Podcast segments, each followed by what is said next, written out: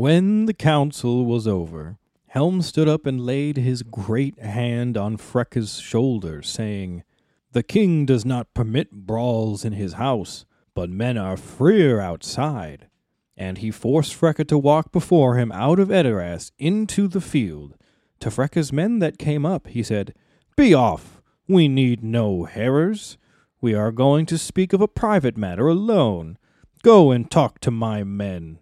And they looked, and saw that the king's men and his friends far outnumbered them, and they drew back. Now, Dunlending, said the king, you have only Helm to deal with, alone and unarmed. But you have said much already, and it is my turn to speak. Freka, your folly has grown with your belly. You talk of a staff. If Helm dislikes a crooked staff that is thrust on him, he breaks it. So!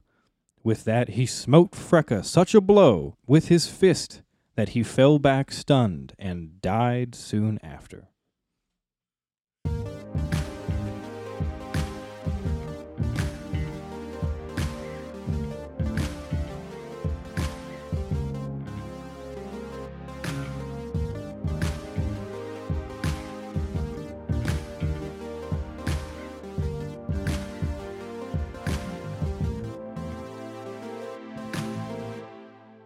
Devastating.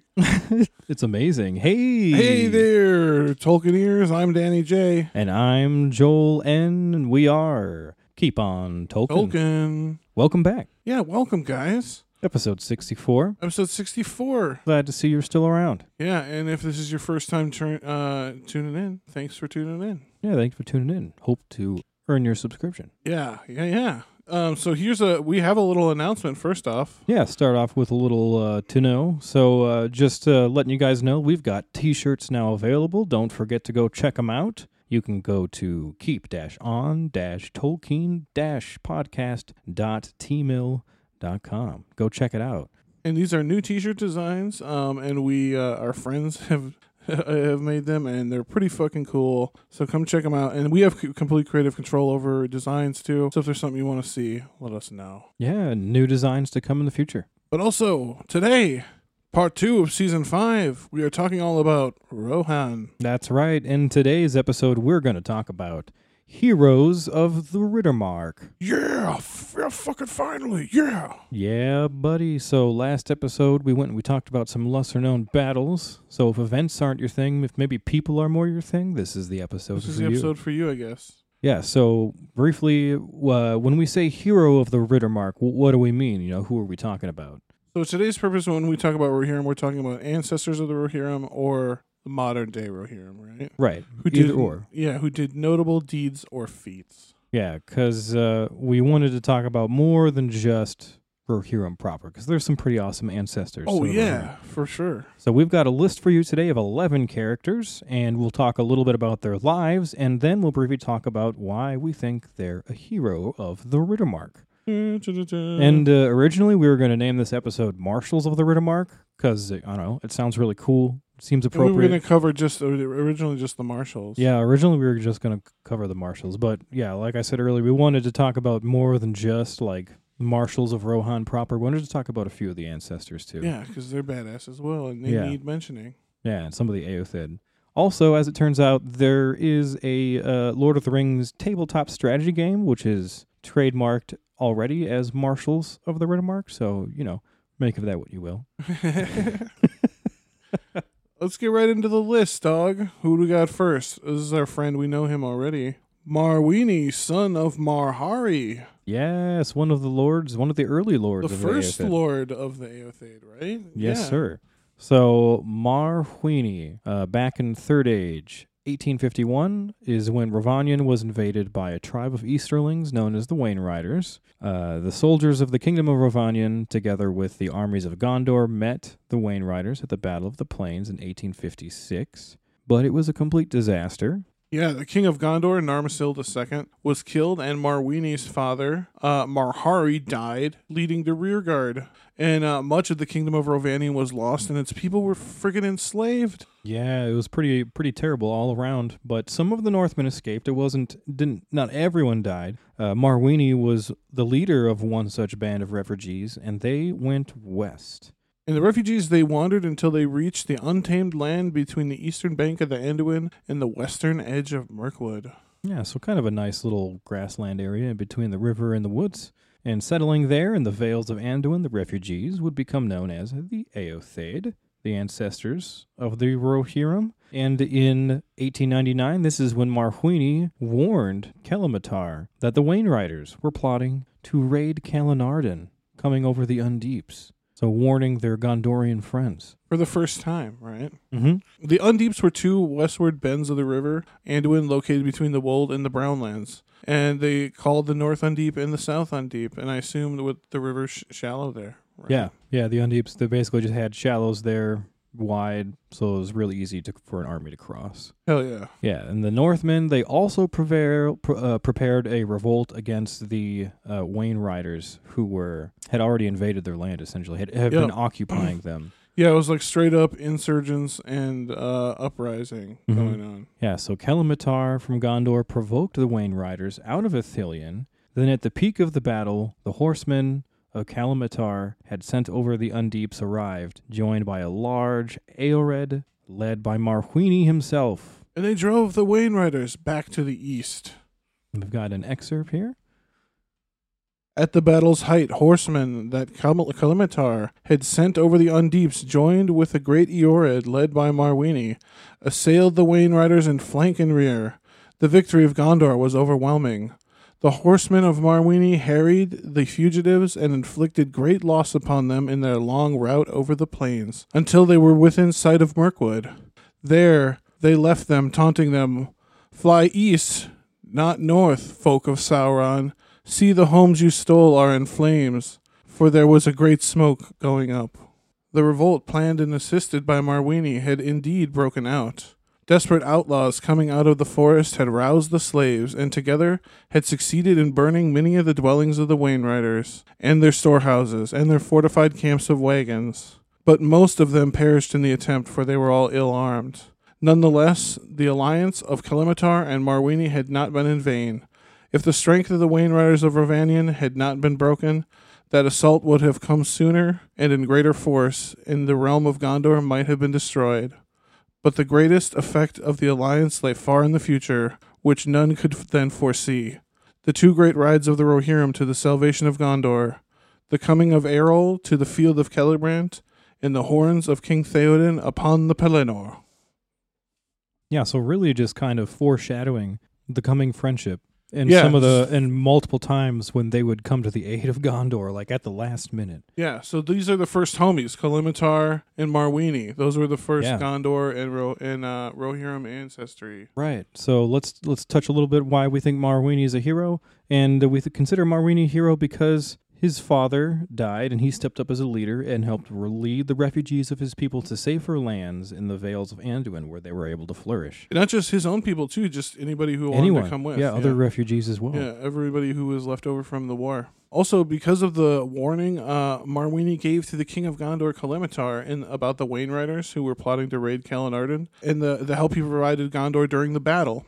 Yeah, had it not been for his help, things would have been a lot worse. And as we mentioned, he also sort of started the friendship Yeah, between The, first link in the chain. yeah between the Aothade and the Gondorians. That that friendship that would last so long. Hell yeah. So that was Marwini. Marwini's great. Yeah, a great hero like of the of the of the Aothade. We talked about him a little bit last episode as well. Somebody up, up until a few weeks ago had no idea existed. Right, yeah. so let's talk about another fairly obscure hero of the Riddermark. yeah, this person's actually so obscure. Well, literally obscure because uh, we're talking about the unnamed leader of the Aothid, who we have lovingly come to call uh, Marvin. Marvin. Our friend Marvin, or Marvin, as we like to say. Yeah, We like to anglicize it. Marvin. Marvin. So in the Unfinished Tales, uh, the chapter Cirion and Eorl and the friendship of Gondor and Rohan, we learn about a unnamed leader of the Aothid, a certain character whose name isn't known. And the name of the leader is unknown due to the fact that Christopher Tolkien was literally unable to read his father's horrible handwriting in the notes, in, in, in like the notes where he was taking this information from. Yeah, all they got was M A H R or M A R H. The rest is whatever. Yeah, and I mean there were a few other like Mar names earlier, like Yeah. the last character we talked about, Marhwini and Marhari. There's a lot of M A R H's around. So this was another M A R H name, but it was too illegible. So And uh, Mar is just the Gothic element meaning horse, right? It's like the Gothic name for horse. right, yes, exactly. So we I, I think hor- Marwini means horse friend, I believe. Yeah. and so we were thinking, you know, what are common Mar names? Mar, Mar, yeah. Marvin, Marvin. Marvin. That's Yeah. a pretty common name. We got so Marvin. We're like, that's probably what it was. Had to have been Marvin. Had to have been Marvin. So that's what we're going with. So Marvin, the unnamed leader of the Aeothade, now named Marvin. Marvin. So Marvin was renowned, and he served under Lord Forthwini, and he aided the Gondorians against the Wayne Riders in the summer of 1944 of the Third Age. Mm-hmm. They too were at war in 1944. Yes, sir. During the battle, he rode to the rescue of a party of Aeothade as they retreated toward the de- the dead marshes. A soldier died in his arms. After he searched the body, he found out that the dead soldier was Faramir, Prince of Gondor. yeah, Marvin then went to join Minohtar at the head of the North Road in Ithilien, and Minohtar was preparing a message to be taken to the prince when he learned the news that the prince had been killed in battle. And also, I just want to take a second. This is not Faramir from The Lord of the Rings. Different Faramir. Different Faramir, guys. yeah, this is Faramir, prince of the current king of Gondor. King of, uh, it's Ondoher's son, right? I believe so. Yeah. And we've got an excerpt coming at you. The writing is here almost impossible to decipher, but it seems that Prince Faramir joined the Aeothade and was caught with a party of them as they retreated towards the dead marshes. The leader of the Aeothade, whose name is indecipherable after the first element, M-A-R-H, came to their rescue, but Faramir died in his arms, and it was only when he searched his body that he found tokens that showed that he was the prince. The leader of the Aeothade then went to join Minohtar at the head of the North Road in Ithilien, who at that very moment was giving an order for the message to be taken to the prince. It was then that the leader of the Aeothade gave him the news that the prince had gone, disguised, into battle, and had now been slain. The presence of the Aeothade and the party, played by their leader, may explain the inclusion in this narrative, ostensibly to be an account of the beginnings of the friendship of Gondor and the Rohirrim. Yeah, another example of their early friendships. Yeah, exactly. And uh, so, why are they a hero of the Riddermark? What's Marvin? What does Marvin mean to us? He's a hero of the Riddermark because of his courage and determination in rescuing his fellow Aeothade, and because he went above and beyond to report the death of Prince Faramir, his ally's beloved son. Yeah.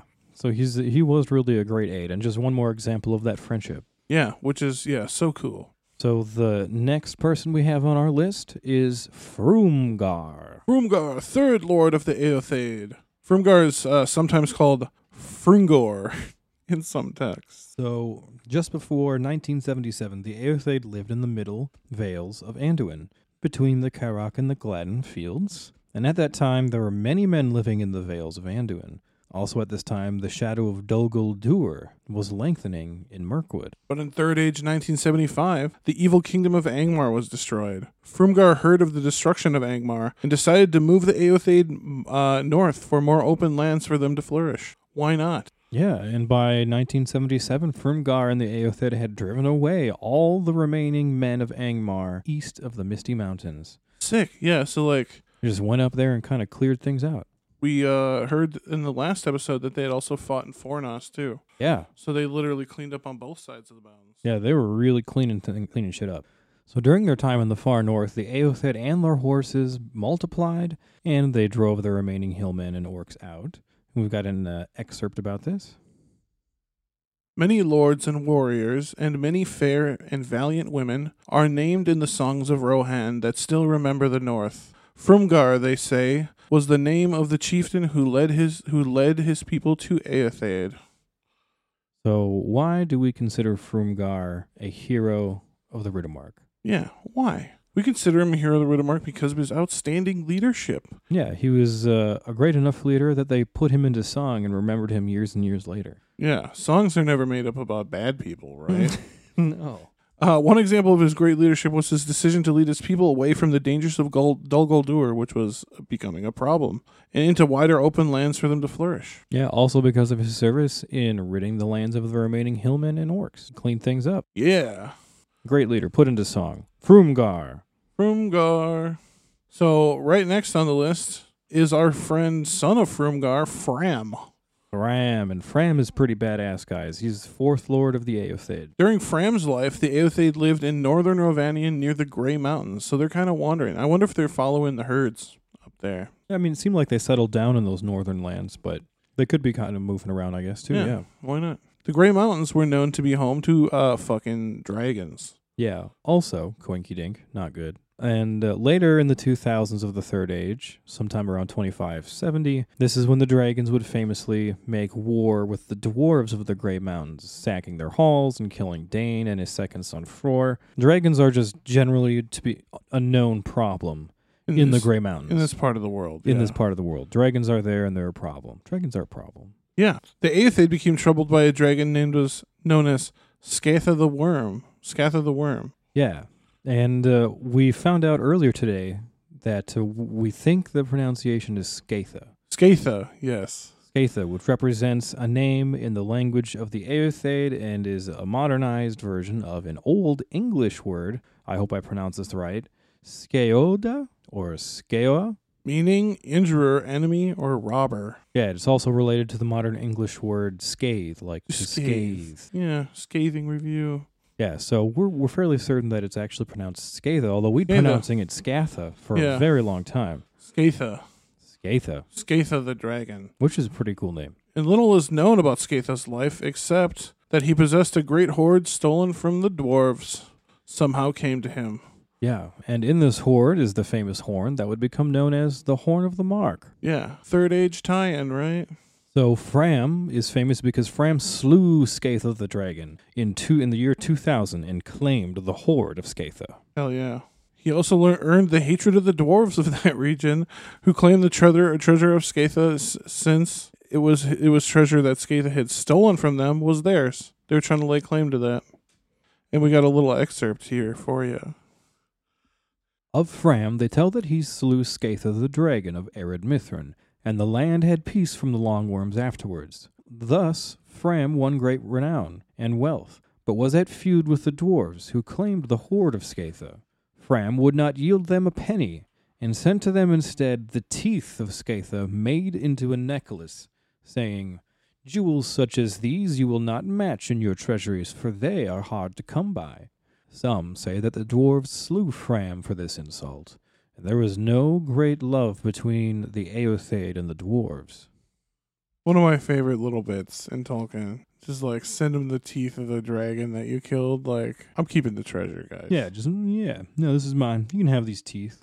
So why are they here with the Riddermark? I think this one's fairly obvious. Yeah, because he slew the goddamn dragon. Also, I want to point out here in this thing, it says in the, the last excerpt we read, it said they had long peace from the longworms, Mhm. which implies that there are more of these fucking things. like there are various types of worms. yeah, and that Scatha is just their leader or whatever. Yeah, he's just one of the longworms. Like, yeah, I wonder if the longworms are part of the cold drakes. Maybe they're they don't have any fire. I don't know. I wouldn't want to fuck with them though. We got to know more about dragons.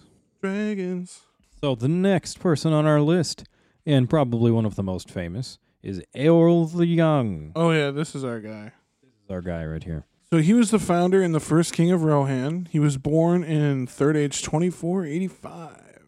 And Eorl was the son of Leod, lord of the Aothade. And in 2501, his father Leod was killed by a wild horse that he was trying to tame. And Eorl was only 16 at the time.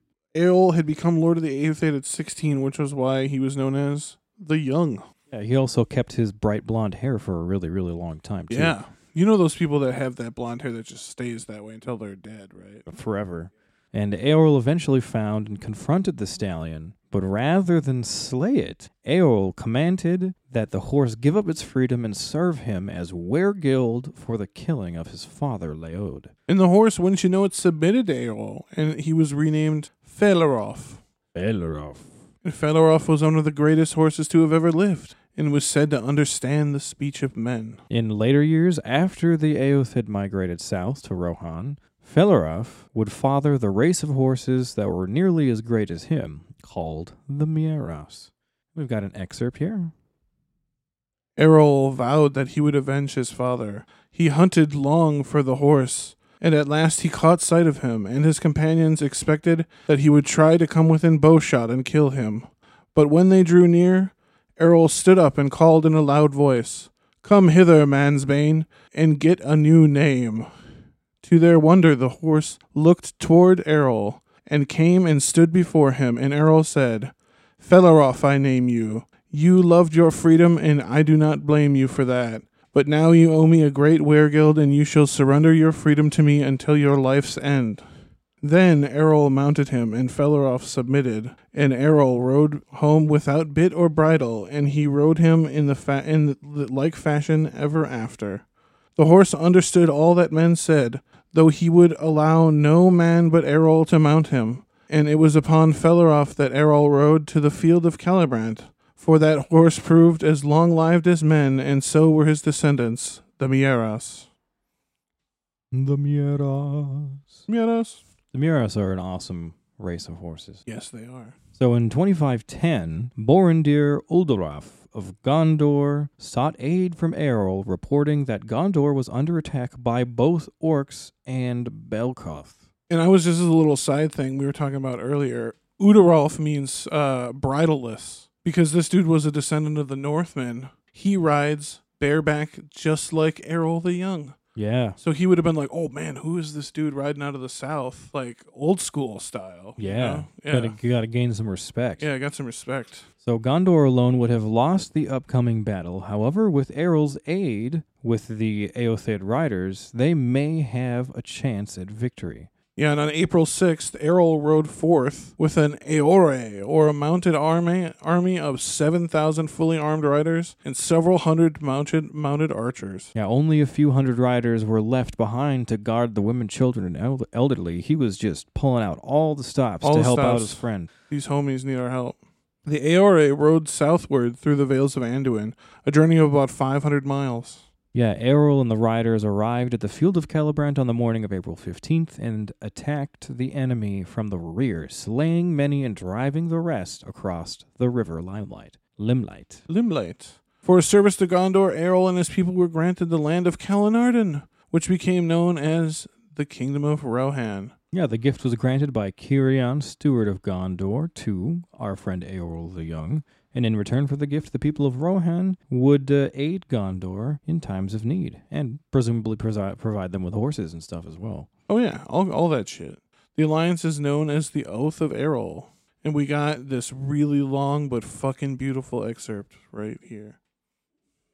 Then all those present stood a while in silence with bowed heads, until Cirion said to Eorl, If you are ready, take now your oath in such manner as seems to you fitting according to the custom of your people. Eorl then stood forth, and taking his spear from his esquire, he set it upright in the ground. Then he drew his sword and cast it up, shining in the sun, and catching it again, he stepped forward and laid the blade upon the mound, but with his hands still about the hilts. He spoke then in a great voice the oath of Eorl. This he said in the tongue of the Eothed, which in the common speech is interpreted. Hear now all peoples who bow not to the shadow in the east. By the gift of the Lord of the Mundburg, we will come to dwell in the land that he names Calenardhon, and therefore I vow in my own name and on behalf of the Eothed of the north, that between us and the great people of the west there shall be friendship forever. Their enemies shall be our enemies, their needs shall be our need, and whatsoever evil or threat or assault may come upon them, we will aid them to the utmost end of our strength. This vow shall descend to my heirs, all such as may come after me in our new land, and let them keep it in faith unbroken, lest the shadow fall upon them and they become accursed. Then Eorl sheathed his sword and bowed and went back to his captains. Cirion then made answer, standing to his full height, and laid his hand upon the tomb, and in his right hand held up the white wand of the stewards, and spoke words that filled those who heard them with awe. For as he stood up, the sun went down in flame in the west, and his white robe seemed to be on fire. And after he had vowed that the that Gondor should be bound by a like bond of friendship and aid in all need, he lifted up his voice and said in Quenya, Vanda sine temorova, eluna neroeo, elkar enyalian, ar elendil vorondo voronwe, nai tiruvantes iharar mahalmasen mi nurnin ar i eru i or ilye mahalma ea teneu. And again he said in the common speech, This oath shall stand in memory of the glory of the land of the star, and of the faith of Elendil the faithful, and in keeping of those who sit upon the thrones of the west, and of the one who is above all thrones forever. Such an oath had not been heard in Middle Earth since Elendil himself had sworn alliance with Gilgalad, king of the Eldar. God, that's some fucking epic shit. Yeah, it's kind of hard not to include the entire like back and forth oath taking. You It's- have to include it all. It's gorgeous. Yeah, it's fucking awesome. In order to settle into Rohan, Eorl, Eorl built the capital of Rohan in Edoras. In 2545, the Easterlings attacked the Wold, a more remote region of Rohan, and Eorl himself was killed. But nevertheless, the Rohirrim achieved victory over the Easterlings and drove them out of Rohan. Eorl was buried in Edoras, and his son Brego succeeded him as king. And I just want to point out too, like the Rohirrim are totally cool going out this way. Yeah, they love going out in battle. That's their thing. Yeah, they're they're, like, like, yeah. fucking Vikings. They're like, yeah, they love like to be killed in battle is a sacred thing to them. go Um, to Valhalla. yeah, exactly. So why are they a hero of the Riddermark? Eorl the Young. Well, we consider him a hero of the Riddermark for his amazing leadership, especially at such an early age. Apparently, like when he made that decision at the age of 16 to go to the aid of Gondor, he made it like so fast that everyone was like in shock at first. They're like, "What?" Well, he was he was a little older than six. He was it was twenty five. I think he was like Oh, excuse me. But still, he's super fucking young. Yeah, he's a very young leader. And when he was sixteen years old, he tamed the Mearas or whatever. Yeah, Yeah, very impressive. very young, uh, badass. Uh, also, he's a hero for his aid at the field of Celebrant. He was Oh hell yeah, he was huge The in hero. that battle. He was The- the hero of that battle. yeah. And also, of course, for being the first king of Rohan. Brr, brr, brr, brr, badass. But next, guys. Yeah, Nice. the Young is pretty key in the history of the Rohirrim. Yeah, and he's pretty. You think you think he was badass? he's pretty cool and all. But we got something special for you coming up next. Yeah, so the next character on our list is possibly one of the most badass and brutal characters in all of In like all of Tolkien. Tolkien, like Yeah. especially third age stuff. Oh yeah, and this dude is known as Helm Hammerhand. That's right, motherfuckers. And he is badass as fuck. And he lived from is this reign or uh, uh this is lived from 20 That would be uh, his reign. his reign was from 2741 to 2759 Yeah, so he had a oh good yeah i hope he wouldn't have died that young. I am stupid guys.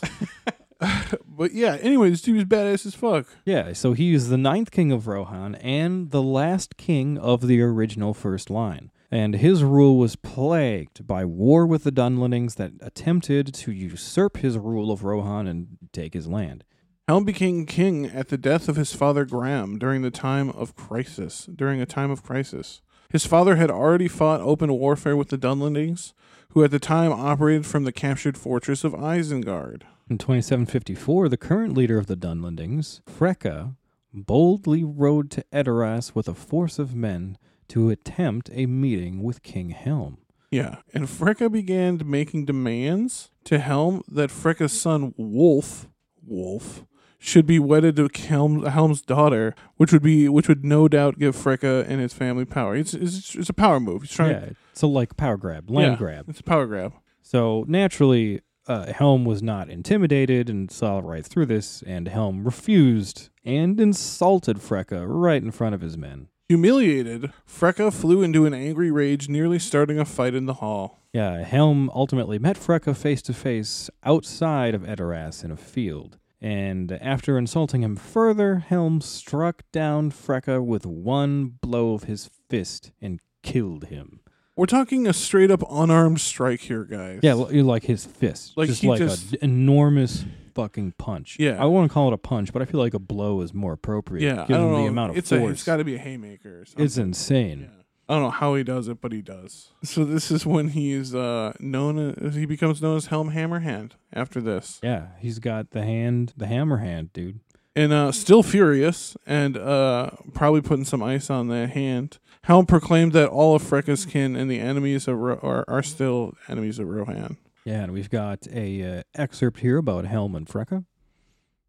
When the council was over, Helm stood up and laid his great hands on Freka's shoulder, saying, The king does not permit brawls in his house, but men are freer outside. And he forced Freka to walk before him out from Edoras and into the field. To Freka's men that came up, he said, Be off. We need no hearers. We are going to speak of a private matter alone. Go and talk to my men.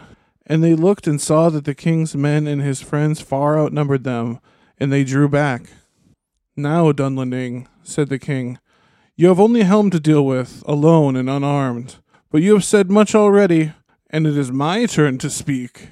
Freka, your folly has grown with your belly. You talk of a staff. If Helm's if Helm dislikes a crooked staff that is thrust upon him, he breaks it. So, and with that he smote Freka such a blow with his fist that he fell back stunned and died soon after. Helm then proclaimed Freka's son and near kin the king's enemies, and they fled at once, and Helm sent many men riding to the west marches. Yeah, I'll, I'll Hell drink yeah. to that, dude. Hell yeah, dude. Crack open a brewski to that. Yeah, that was Oh, right. one of the craziest things that I had never heard of until we started these episodes. Yeah, Helm Hammerhand is a motherfucker. He is Yeah. brutal, and he continues and gets Yeah, more. we're not even done. You know, this is just like welcome to the world of of And Helm Hammerhand. If anyone is curious, I, I think I mentioned this last episode, but the coming movie, anime movie coming out, uh, The War of the Rohirrim, is supposed to take place around the reign of King Helm. So we're pretty sure it's going to cover these events, which is so fucking cool. and it's going to be gnarly.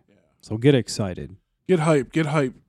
So, four years later, in 2754 of the Third Age, at the time when Gondor could not help the Rohirrim because they were currently held up with their own affairs, this is when Freka's son Wulf leads an army to Rohan and successfully takes its capital of Edoras, i- essentially in, uh, essentially in retaliation for the death of his father. And it, yeah, he, he took Edoras successfully. Helm fled to the mountains for shelter of Suth uh, for the shelter of Suthburg, later known as Hornburg or Helm's Deep.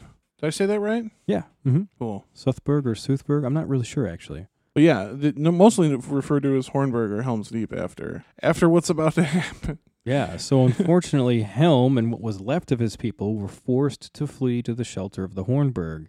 And that year, a long, terrible winter also just so happened to f- fall on uh, Middle Earth, which affected both sides of this Fucked, battle. it fucked everybody. Yeah, Yeah, it was rough. This was the long winter. yeah. The long winter was an extremely cold and long-lasting winter, covering Eriador, Dunland, and Rohan from November TA 2758 to March of 2759. It's five months, which we pointed out is shorter than a Minnesota winter. Yes, yes, it's true. No, it's about the It- size. it, is, it is true. It is technically around the same month as, or maybe a little shorter than a Minnesota Yeah. winter. It's true. Yeah, Although this was supposed to be particularly cold and horrible. November to March. That's pretty pretty standard for Minnesota. It's going to Mhm. be cold from November to March. for Oh yeah, sure. absolutely. Yeah, But hey, we'll probably talk more about the long winter in a future episode. yeah, yeah, So yeah. Because there's a whole bunch of other stuff going on in like the Shire and Yeah. all this that we wanted to talk about. It's a major event, so Yeah. it won't be this run. But keep keep your uh, keep keep tuned because that'll be, that'll be coming. Keep your ears peeled. Keep your ears peeled. Yeah. So in the Hornburg, Helm and his loyal remnant over Hiram endured a never-ending siege all throughout this long winter, and during this time, Helm and his people mounted small counterattacks. yeah, and often, often Helm would go out into the night alone and sneak into Dunlending camps and kill men with his bare hands. We Fucking brute, dude. Yeah, we don't know if this guy's a strangler Like, or you could uh, you could command someone like delegate that ca- that task Yeah. to someone. You're a king, but he just wants to do No, it he just himself. want, he's he's having fun. Yeah, like I don't know if he. I think he's a bludgeoner guy. I think he's got to use brass knucks. He's got to use brass knuckies. But here we got a uh, Another insane excerpt for you. Helm was driven back with great loss from the crossing of Eisen and took refuge in the Hornburg and the ravine behind, which was after known as Helm's Deep. There he was besieged. Soon after, the long winter began, and Rohan lay under snow for nearly five months, November to March. And both the Rohirrim and their foes suffered grievously in the cold and in the dearth and the last that lasted longer. Helm grew fierce and gaunt for famine and grief, and the dread of him alone was worth many men in the defense of the burg. He would go out by himself, clad in white, and stalk like a snow troll into the camps of his enemies, and slay many men with his hands. It was believed that if he bore no weapon, no weapon would bite on him. The Dunlendings said that if he could find no food, he ate men, and that tale lasted long in Dunland. What the fuck, yo? He, if he found no food, he ate men. Yeah, dude. The he- Helm was fucking gnarly, and his enemies had like horror stories and tales Yeah, about him. Yeah.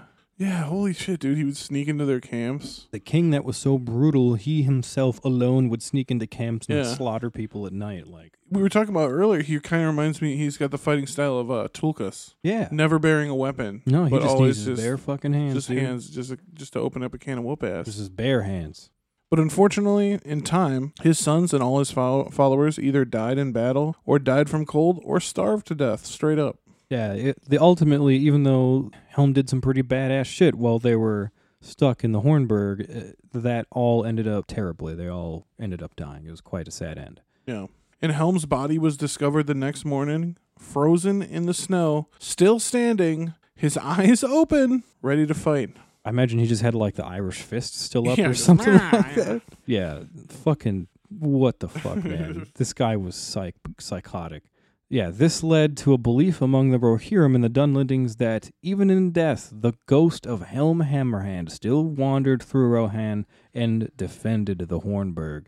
And I mean, after all that shit, I I I believe it too. I, I think it would be funny is if he unthawed, like after a few months. Wouldn't that be funny? if he just thawed out and just all of a sudden he's like, Ah, "Ah, we're ready." Where are the Dunlendings? I, I must have I must have dozed off for a second. Must have dozed off. But ultimately, yes, Helm died in 2759 at the age of 68. That's about my dad's So- age, actually. yeah, and we were talking about if Joel's dad, Paul, could go out and fucking just Do that just stuff? do that in the camps. My dad's like a gray-haired, uh, you know, senior citizen almost now. Like he, he's getting up there. I can't imagine him going out and just brawling in the middle of the winter nights, killing people with his Yeah. bare hands. This guy had to have been a fucking beefcake. Like, yeah, yeah. Sixty eight is uh yeah he, he was in good health. yeah good health. this guy. So why is Helm a hero of the Riddermark? Oh, I don't know. uh, just because of all the shit we just told you. Uh, he's he's, fucking crazy. He's badass as fuck. Uh, he defended his daughter from having to marry uh Wulf, who ugh, you know, gross. And uh, yeah, he killed people with his bare hands. I don't know if you meant if you caught that. I don't know if we mentioned that. yeah, it's uh, pretty crazy. He's a pretty crazy guy. pretty crazy dude. Yeah, so that that's what we've got for you on Helm Hammerhand, guys. And like we said, keep an eye out for that coming anime, The War Oh yeah, That's going to be awesome. awesome, awesome. Who do we got next? Next on our list, we've got Frealaf Hildeson. Frealaf Hildeson. And he was the son of Helm Hammerhand's sister Hild, hence the name Hildeson, Son of Hild. making him uh, Helm's nephew. Yes. So when Rohan was invaded in 2758, like we just previously talked with Helm, uh, invaded by the Dunlendings led by Wulf, uh, Frealaf was actually among the Rohirrim who they didn't flee to Helm's Deep. Instead, they fled to the refuge of the Oh, the. Dunharrow. You know, the entryway into the paths of the dead. Mm-hmm. And from there, in Dunharrow, this is where Frealaf planned an attack to regain Edoras from Wulf. And when the long winter ended, Frey- Frealaf and the surviving Rohirrim made their move, and they came down from safety of Dunharrow with a small force of men and regained Edoras. And Frealaf personally killed Wulf. Blah. Blah. And uh, with the aid of the forces of Gondor, uh, the Rohirrim were eventually able to drive the Dunlendings back across the River Isen and out of their land. Hell yeah. We got a uh, excerpt here. Soon after the winter broke, Frealaf, son of Hild, Helm's sister, came down out of Dunharrow, to which many had fled. And with a small company of desperate men, the surprised they surprised Wulf in Meduseld and slew him, regaining Edoras. There were great floods after the snows, and the vales of Entwash became a vast fen. The eastern invaders perished or withdrew, and there came help at last from Gondor, by the roads both east and west of the mountains. Before the year 2759 was ended, the Dunlendings were driven out, even from Isengard, and then Frealaf became king. King, long live the king. Yeah, yeah, yeah. King Frealaf, sweeping down, save the day, retaking Edoras. I love that Gondor just shows up at the last second yeah. and just fucking just delivers them a one-two punch from east and west. Just fucking Boom. boom. Yeah, because at this point, uh, Gondor was now freed up from uh, whatever was holding them down at the Yeah, time. so- Corsairs or whatever the fuck. whatever. Yeah, they were also constantly being attacked, just like Rohan is constantly being attacked. It's just always something. Yeah, so, you know, Frealaf is great, comes and saves Edoras, but unfortunately at this time, as we know from just talking about uh, Helm Hammerhand, the king Helm at that time was already dead. He wasn't in time to save the king in the Hornburg, or the king's sons, who were also killed in the Hornburg. So this is when Frealaf actually goes and retrieves Helm's body from back in the Hornburg and buries it in the ninth mound of the kings of Rohan on the barrow field, you know, out front of Edoras, Mhm. where the Cymbaluna grows. Cymbalmean, right? Cymbalmine? Cymbalmean, I think you say. Cymbalmine? It's, it's hard to pronounce. Yeah. Uh, Frealaf became the king's heir, and in that same year, he was crowned and became the first king of the second line. Hell yeah, he did. This is some wild shit that I didn't know. Fun fact here. Yeah, a little fun fact, a side, note, uh, at Frealaf's coronation is when the wizard Saruman suddenly appears after being gone for a long time, and he offers his support and friendship all of a sudden to Frealaf. No, this is this is when he shows up for the first time. is this the first time? This is like he just got to Middle Earth and was like did probably some wandering, but now he's like, I'm gonna post up in this tower. yeah, he shows up and he asks to be friends with Frealaf, and Frealaf obviously accepts, as Rohan is still recovering from the long winter and war, and he, he's looking for friends. Yeah, and on Frealaf's advice, Beren, not the Beren you're thinking of, steward of Gondor, lent Saruman the key to Orthanc, giving him Isengard to dwell in on the condition that he must protect it from another conquest by Dunlendings. Which he did. yeah, he well until he let him in. Uh, I suppose until he hired the Dunlendings to Dick. It, was never conquered by Dunlendings, but yeah, he uh, used it for his own nefarious means. Yeah, so a little fun fact: this is that's when Saruman comes into the equation. Yeah, I did not know that. So why is uh, Frealaf a hero of the Riddermark? Um, for his liberation of Edoras, that's one. What a cool thing to do to get your capital back, right? Mm. And uh, for the retrieval and ceremonious burying of King Helm, that's pretty sweet too. Yeah, King Helm was one hell of a king. You'd probably want to get him back and get him buried back in the old graveyard, you know, wherever Hell yeah, back dude. at home. Back at home. Yeah, so Frealaf, a wonderful hero of the Riddermark. Yeah. So next we got kind of a uh, of some some like a speed round here, kind yeah, of. a couple honorable A mentions. couple honorable mentions. yeah, so uh, And first they're honorable. all honorable for a reason. Yeah, there's a reason that we're not going We're to not go into covering them. Uh, first of the honorable mentions is King Theoden Ednew, and uh, we're not going to go into him much because we're going to talk to him, talk about him in our coming episode 66, uh, King Theoden character profile. So stay tuned for that. Yeah, and if you're wondering, 2980 to 3019 is when his reign was. I know there's some people out there that really want to hear the reigns. Some people really want the numbers, Yeah, and the numbers are there. yeah. And he's a Ritter, uh, hero of the Ritter Mark, just essentially because he's the best. Uh, King Theoden is one of the best kings, Yeah, or best one of the best leaders around. Yeah, he's great. Like I know all the super heroic, memorable leaders are like kings of you know Dunedain or Yeah. Numenor, but uh, honestly, this is a middleman of great worth. This dude. exactly yeah. This guy comes from humble beginnings, and he is one of the best kings around. A good friend to have. One of the best. And what is the main theme running throughout fucking Lord of the Rings? Friendship, Friendship. is magic. friendship is magic. Yeah. Friendship and camaraderie. hmm Uh, so our next honorable mention, Uh, also, uh, Eomer Eadig, which uh, he is 3019 to fourth age, 63. And why aren't we going to cover this cat? Why, you ask? Because episode 67 is an Eomer character profile. Right, we're gonna talk all about it. But just uh, yeah, why are they Riddim- why they why is why is Eomer a hero of the Riddermark? Well, he's a hero for a handful of reasons. Uh, one, for being his defense of the gate of the Hornburg with Aragorn uh, and a small band of men. That was when they the orcs started like trying to bust through the gate, and they like hopped out through a side door and pushed him off for a bit. Yeah, and uh, for also defending the refugees in the glittering caves with Gimli toward the end of the battle. Hell yeah, he was just always fucking holding holding them off while he could when it needed to happen. And for his help rallying 10,000 men for the Battle of Pelennor Fields? 10,000! Ten thousand, yeah, dude. He was out running around getting men along with King Theoden. He pull, he pulled a lot of strings for that. Mm-hmm. Also, just for being a wonderful king. As we know, Eomer becomes king uh, after Theoden dies, and he gains the name Eomer Eadig, which means the blessed, because during his reign, Rohan recovered from the War of the Ring and became a rich and fruitful country again. Yeah, and he didn't he marry, he went on to marry uh, Imrahil's daughter, right? Yes. Yeah. Mm-hmm.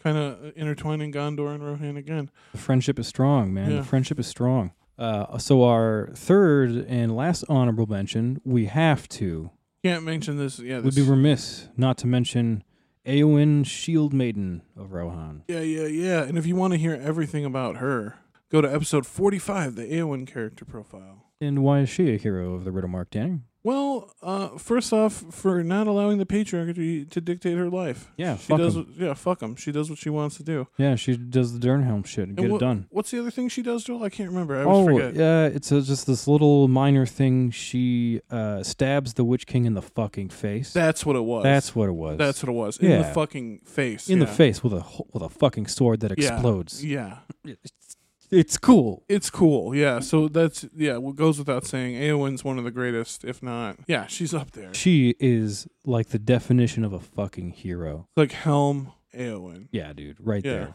right there. I mean, Helm never killed the fucking Witch King of Angmar. That's so I- true. Maybe and he couldn't have, no, no, according to the Glorfindel's prophecy. So That's true. I suppose it was Yeah. Eowyn with the help of with have been. Merry, but still, yeah. it had to have been. Oh yeah, because there was no man. Oh no, man. No man can kill. Mm-hmm. But yeah, Eowyn, wonderful superhero. Superhero. So Uh, let's get into our next. uh This one we got a yeah. bunch of information. So we got two more heroes on our list. Uh, our next one is Erkenbrand. Erkin Brand of the Westfold. Right. yes, and he is fucking dope, you guys. Erkenbrand is awesome. He was a warrior of great renown and a mighty leader. He was known for the horn and red shield that he brought into every battle. Yeah, and in his early years, Erkenbrand was a skilled and courageous knight serving as an officer of the king's riders. And by the time of the War of the Ring, Erkenbrand had already retired from service with Theoden and was the lord of the Hun- of the Hornburg in Westfold. Yeah, so he's kind of holding down the fortress in in peacetime, right? Yeah, yeah, yeah. And Erkenbrand is credited with strengthening the defenses of the Hornburg. Here's a little excerpt. There in the Hornburg at Helm's Gate, Erkenbrand, master of the Westfold on the borders of the Mark, now dwelt. As the days darkened with the threat of war, being wise, he had repaired the wall and made it made the fastness strong. Yeah, so he was doing some upgrading. Yeah, keeping those walls ready. And uh, Erkenbrand was in the Hornburg during the first battle of the fords of Eisen, so he wasn't quite there for that. But when the king, when uh, the king's son Theodred was killed on February 25th in the in that battle, this is when Erkenbrand assumes command of the Westfold. The second he hears, he's like, "All right, That's me. I know what I got to do." Um, he sent uh he sent word for backup in the the first battle of the fords of Eisen, but Grima actually delayed the message. Yeah, fucking Grima Wormtongue, So- that slithery bitch. Could have had him, but a bigger chance at the fords if not for Grima. Not for fucking Grima. I wonder if we'll hear uh, any more about Grima in maybe Yeah, next week's episode. Yeah, you know, you might want to stay tuned next week. We're gonna hear all about the fucking worm The worm that is tongue. Grima next week, episode fifty-six. Stay tuned, folks. We've got a uh, excerpt here. Erkenbrand of the Westfold assumed command of the Westmark when the news of the fall of Theodred reached him in the Hornburg on the next day. He sent errand riders to Edoras to announce this and to bear to Theoden, Theoden his son's last words. adding his own prayer that Eomer should be sent at once with all help that could be spared. Let the defense of Edoras be made here in the west, he said, and not wait till it is in its it is itself besieged. But Grima used the curtness of this advice to further his policy of delay. It was not until his defeat by Gandalf that the action that any action was taken. The reinforcements with Eomer and the king himself set out in the afternoon of March 2nd, but that night the second battle of the fords was fought and lost, and the invasion of Rohan began. Yeah, so just missed it a little bit. There's a friggin' It's a fucking Grima Wormtongue. That We're gonna piece of we're shit. gonna do him good next week. Oh yeah, we're gonna we're gonna tell you all about that piece of shit next week. So Erkenbrand eventually tried to ride back to the fords of Eisen to take part in the second battle of the fords with Elfhelm and Grimbold who were there. Yeah. He had rallied a thousand riders in preparation for the battle, but on March 2nd, Saruman's forces run into him first, essentially, and they drive him off east away from the battle. And that's where he just happens to meet Gandalf. Gandalf. Just comes across Gandalf out in the fields. And Gandalf told him to make haste to the Hornburg to meet Theoden and help him defend the over- defeat the overwhelming forces of Saruman. And Erkenbrand's forces arrived on March 4th to turn the tides of the Battle of Helm's Deep, and they fought relentlessly until the battle was won. And here is an excerpt about that. There, suddenly upon a ridge, appeared a rider, clad in white, shining in the sun in the rising sun. Over the low hills the horns were sounding. Behind him, hastening down the long slopes, were a thousand men on foot. Their swords were in their hands. Amid them strode a man, tall and strong. His shield was red.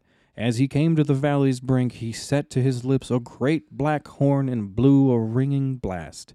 Erkenbrand! The riders shouted, Erkenbrand!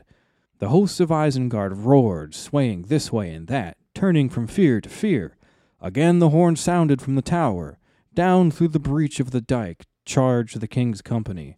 Down from the hills leaped Erkenbrand, lord of Westfold. The wild men fell on their faces before him. The orcs reeled and screamed and cast aside both sword and spear. Like a black smoke driven by a mounting wind, they fled. Wailing, they passed under the waiting shadow of the trees, and from that shadow none ever came again. What the trees do to him? Du- dude, I, I still, the trees are one of the most terrifying Oh, things. what 'cause did what did the tr- trees do to them, man? not only did they never come back, but the bodies were never Bodies were never recovered. The bodies were never found. The trees left and there were no bodies. Where did they go?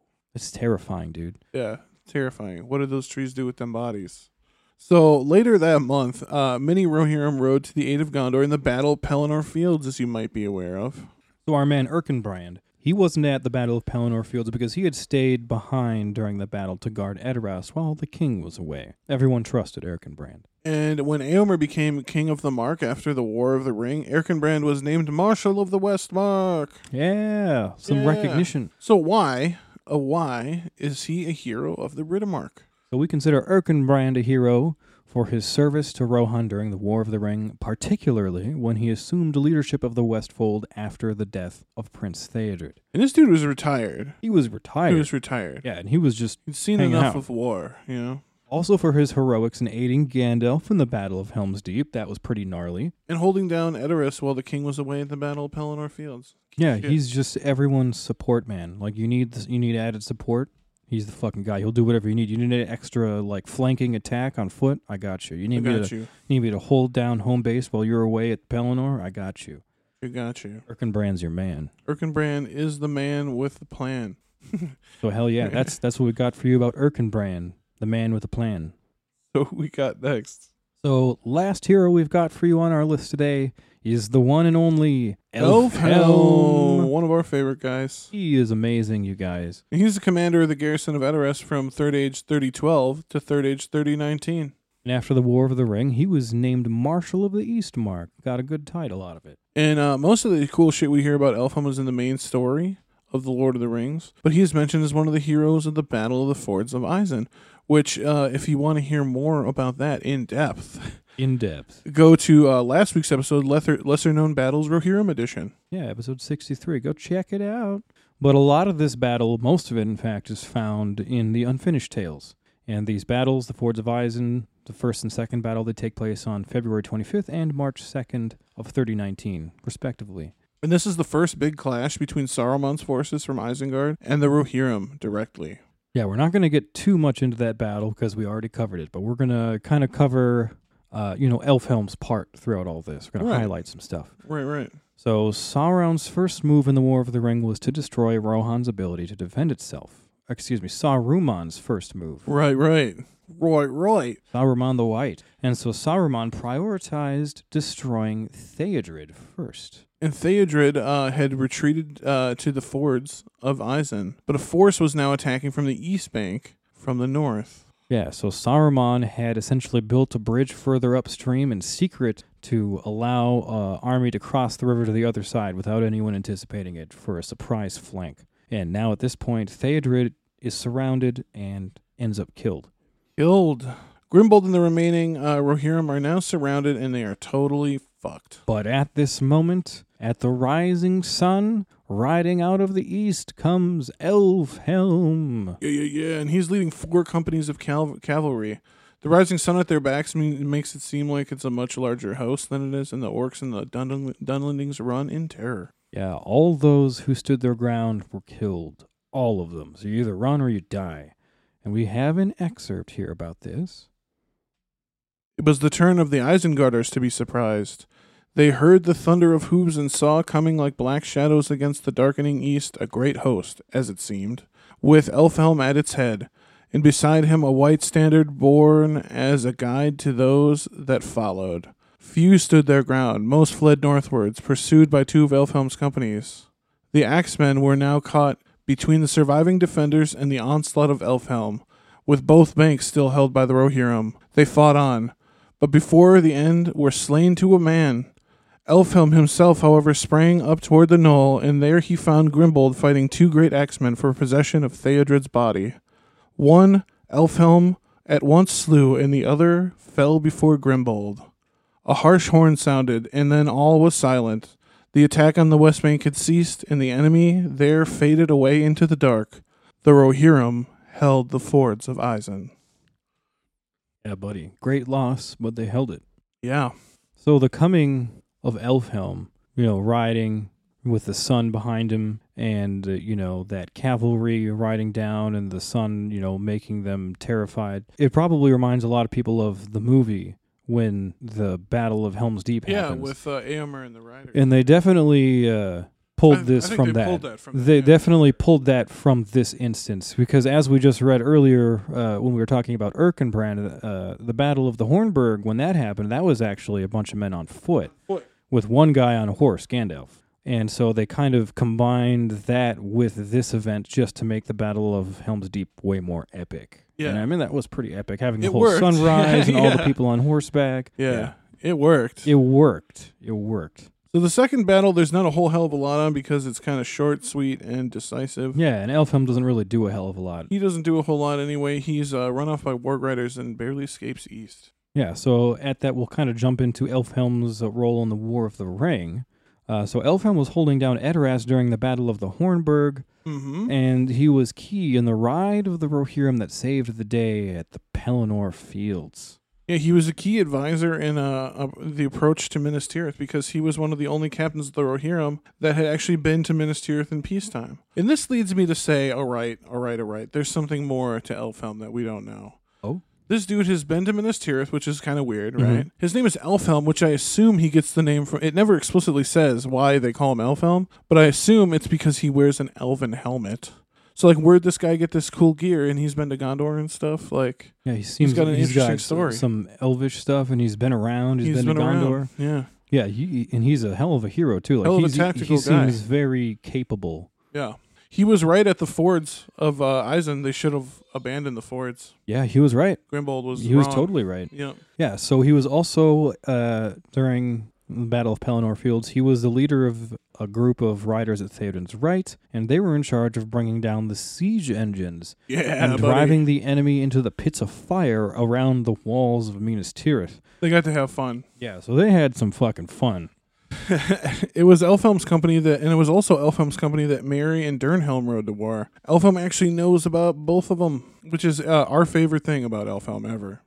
And we got an excerpt about this, uh, this shit here, this fun little shit. There seemed to be some understanding between Dernhelm and Elfhelm, the marshal who commanded the Eored in which they were riding. He and all of his men ignored Merry and pretended not to hear if he spoke. He might have been just another bag Dernhelm was carrying. And at one point, when they're uh, camping, Merry is lying down in the dark, and Elfhelm trips over him and curses tree roots. Yeah, and at this point, Merry directly addresses Elfhelm, which was a little a little risky move, and he asks him uh, some questions. They have a short conversation. We've got an excerpt about that. A tall figure loomed up and stumbled over him, cursing the tree roots. He recognized the voice of Elfhelm the marshal. I am not a tree root, sir, he said, nor a bag, but a bruised hobbit. At least you can do in amends is tell me what is afoot. Anything that can keep so in this devil's murk, answered Elfhelm. But my lord sends word that we may set ourselves in readiness. Order may come for a sudden move. Yeah, keeping him in the loop, which Yeah. is pretty nice of him. Pretty nice of him. While not blowing his cover. yeah. So after the Battle of Pelennor Fields, Elfhelm was put in charge of all of Rohan's forces in Minas Tirith, and he held down the fort while the captains of the West marched to the Black Gates. To their eventual suicide, which yeah, which, they assumed was a suicide. which uh, also means that they trusted Elfhelm enough to have the last stand. Yeah, dude. Be- like they're like, because if our shit fails, you're it, buddy. Yeah, they like El, who who are we gonna leave not only in charge of fucking Minas Tirith, but the last stand of the free men of, of the, the, free West? men of the West. Uh, Elfhelm, you Yeah. got this. You got it, Elf. You got it, bro. So they put a lot of trust in Elfhelm, and he is a motherfucker. Which also kind of adds to your point earlier. What was it about this guy that made him so useful and just like such a great leader that they were like, "Yeah, you got this." yeah, He's Elfhelm's amazing. Elfhelm's dope. After the war, Elfhelm is present for the coronation of King Elessar. Yeah, which is a pretty pretty fun moment, and he is named Marshal of the Eastmark by King Eomer at this event. So why, why are they a hero of the Riddermark? Well, let's be honest. He's got the coolest name of any of the marshals. Elfhelm, Elfhelm, pretty cool. dope. Uh, he also aids in some dope battles that we don't hear about in the main story. But also at the same time, he's not afraid to post up when needed. Edoras during the Hornburg, Minas Tirith during the March on the Black Gate, which we said is them saying, "Hey, you're the last stand against Yeah, the evils of Mordor." they knew he was reliable because he is. He's Elfhelm, motherfucker. Yeah, and he knows about Marion Dernhelm, which is hilarious. Yeah, which and he keeps great. that on the DL as well. Yeah, which technically defies the king orders, the king's order, Yeah, but totally turns the tide of the battle and forever alters the history of Middle Earth. yeah, and I mean, just keeping their little like secret it just kind of makes him the coolest dude ever. Yeah, Just going. it. agreed. But that he's the last one we've got on our list for you today, guys, of heroes of the Riddermark. Yeah. So, a couple final thoughts. Basically, uh, there are many heroes among the Rohirrim, more than we thought. and the Rohirrim, let's be honest, they fucking rule. They're they, really they are. cool. They are. They fucking rule. They're just the best. I didn't know how dope they were until we started like in depth studying them. yeah, and they they are very heroic people, and they have many heroes among them. And like we Yeah. said earlier, their whole like history is just based on war and survival. So like yep. this, that's going to breed a few heroes. Yep. Sure is. But uh, otherwise, guys, get ready for more Rohan.